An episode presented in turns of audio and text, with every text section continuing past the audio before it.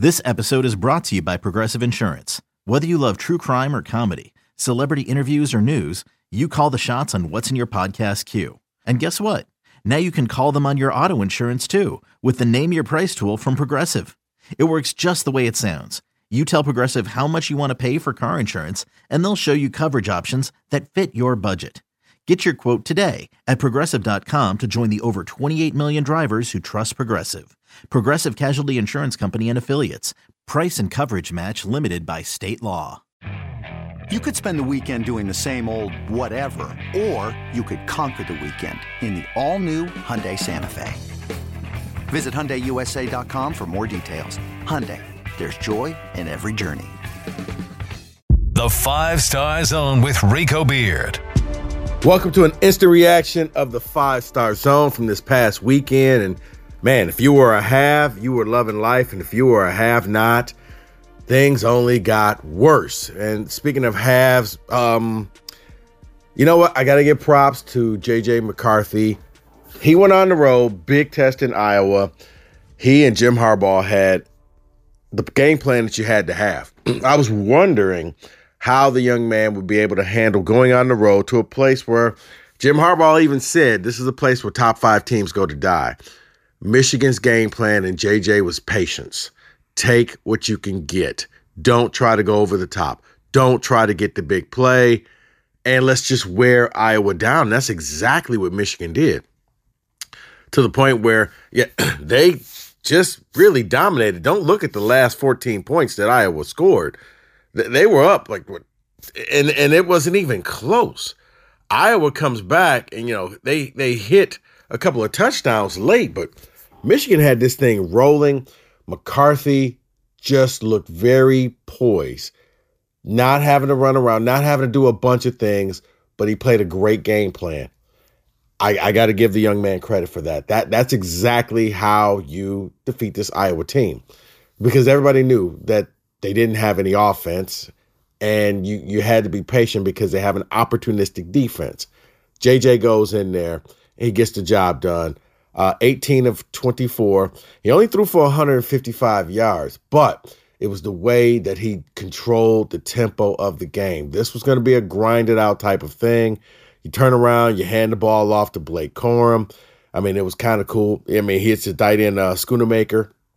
He used him a lot. They had uh, Edwards made it back in the game. It wasn't a sexy game. This wasn't a game where you you like, oh my God, did you see this fantastic play? But this was more of a a savvy game that that that a veteran quarterback makes. So that's what makes it so impressive that JJ was able to go in there as a true freshman road game, his very first game on the road, and, and get the job done. So I want to just give him his props for that. It was, like I said, great plan for Jim Harbaugh. Ohio State, I mean, what can you say? They toyed with Rutgers. They went out there, they beat Rutgers 49 to 10. And let's face it, it probably wasn't even that close. I think the most fight that you saw in that game was between two coaches off the fake punt. And, you know, according to Ryan Day, he didn't call the fake punt. The punter just kind of saw that there was nobody standing there. And if that's the case, I, I, I can't sit here and get angry because Rutgers quit on a play and the punter saw an opportunity. That's what you want from your special teams. Lord knows there's enough blunders going on in special teams that when somebody actually does something well, you got to go ahead and give them their props. Ohio State is, I mean, guys, let's face it, they're a flat out machine. And the thing is, they're doing this without arguably one of the best wide receivers in the nation in Jackson Smith-Njigba, who still hasn't played. Uh, Stroud went out there, did Stroud like things, and I mean, I mean, it's just almost a, just an embarrassment of riches at running back that Miyan Williams goes out there, and it was his day to almost get 200 yards rushing. Ohio State, man, I, I think that you can go ahead and pencil them into the college football playoffs because they are truly one of the best teams. And right now, I would say they're one of the best two teams because Georgia is slipping. Don't know if you saw much of that game. I know we don't do a ton of SEC, but my man Kenny Cott can't be happy because I know he wasn't all the text messages I got over Saturday. Georgia I thought I was talking with uh, Mike Valenti, my co-host. I thought maybe Georgia was just bored. I thought maybe Georgia is just focused on, you know, going back to the SEC championship game and the playoffs. Georgia struggled. Georgia barely won a game. And I think if they weren't Georgia, we would all have concerns. I don't know quite what's going on with this team, but I say all that to say Ohio State right now is one of the best two teams along with Alabama. Have nots. Oh, by the way, Minnesota minus Mo Ibrahim, not a very good team. Aidan O'Connell shows up for Purdue. Purdue wins 20 to 10. Um, Penn State got caught up in the rain. They, they got they got the residual effect that I thought Michigan State was going to have against Maryland from Hurricane Ian. It ended up floating over Happy Valley instead of College Park. Penn State turned the ball over 10 times. They still beat Northwestern 17 to 10. I mean, five times. Penn State turned the ball over five times and won 17 to 10. That's how bad Northwestern is. Speaking of bad, you got to look at Michigan State. You got to look at Maryland. Maryland comes out there and wins for Michigan State. It's this is the ultimate head scratcher, and, and this is probably going to be the bulk of this podcast. I don't know where the problem is because honestly, as many people calling for Scottie Hazelton's head, for many people saying the defense was so bad, the defense was this, the defense was that. If you had to grade this game, the defense actually would have the better grade of the three facets of uh, over offense and over special teams. Defense came out and held them to 27 points. And really it was it was almost what they they didn't allow a touchdown in the second half. Maryland kicked two field goals. They kept them out of the end zone. For as many times you got to bash the defense and bash Scottie Hazelton, you got to give them a little bit of credit. Michigan State came out there. They tried new players. They tried new defenses. Actually saw a couple stunts. Um, Maryland started the game off, and it looked like they were just going to go right down the field. Uh, uh, Mangum, Jaden Mangum, Jerry Mangum went in there and played uh, starting safety. They had, like I said, they moved new people around. They ran different types of defenses. And I would simply say this after watching this game, it's a catch 22 because I look at, I, I start to wonder now is, is Hazelton, does, does he deserve the time that Pat Narduzzi got? I say that to say, and we all know when Pat Narduzzi started as a defensive coordinator, everybody hated him. Michigan State couldn't defend the wheel route. Teams just would. It, it was it was frustrating to be a Spartan fan. And Narduzzi kept saying, "I need my players here," and I'm wondering. I, I look at this defense, and once again, God bless Cal Haladay and Ben VanSumeren. But when they're your linebackers, you're you're not going to get a lot done. Michigan State very thin at the linebacking core. You got to wonder what happens when they actually get some players. The only thing that keeps me from fully buying into this, though, people, history has shown me Scottie Hazelton is only once in his career, and I was believe that was at Wyoming, had a top 25 defense once. So history says even if he gets the Jimmys and the Joes, it won't be a lights out defense where Michigan State can do something. I'll, I'll, simply say this: if if they just had an okay defense, just just an okay defense, you probably got two more victories. You know, I don't think Washington just runs down the field and jumps up on you that quickly. And I think you probably win this game at Maryland with just an okay defense. I don't know, but I do know this: the offense struggled. Um, Payton Thorne, he went out there, but God bless him, his receivers let him down. He was 27 for 44, but so many dropped passes, including from Jayden Reed, who's that's that's his ace. I, I everybody kind of seemed off.